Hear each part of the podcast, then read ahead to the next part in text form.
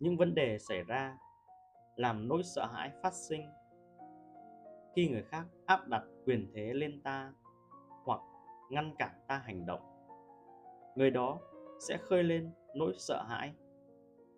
Thành lũy của ta bị phá hủy như thế nào? Không phải vì sắt hay vì lửa, mà vì những phán xét.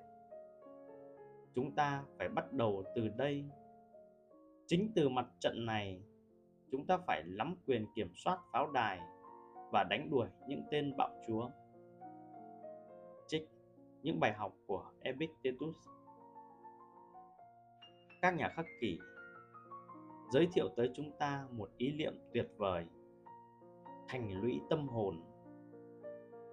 Họ tin rằng pháo đài này có thể bảo vệ tâm hồn chúng ta, dù ta có thể bị tổn thương về thể chất, dù ta phải chịu vai trước những gánh nặng của số phận theo nhiều cách, thì thành lũy nội tâm của chúng ta vẫn sừng sững, bất khả xâm phạm. Như Marcus Aurelius đã nói rất nhiều lần, không gì có thể kinh động tới tâm hồn. Nhưng lịch sử cũng cho chúng ta thấy rằng thành lũy nội tâm bất khả xâm phạm vẫn có thể bị đánh sập nếu bị phản bội từ bên trong.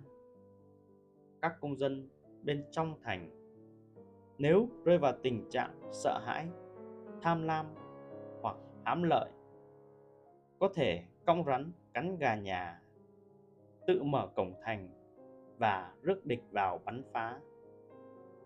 Đây là điều mà nhiều người trong chúng ta đã làm khi mất bình tĩnh và quy phục trước nỗi sợ. Bạn đã được ban cho một pháo đài vững chắc, đừng phản bội nó.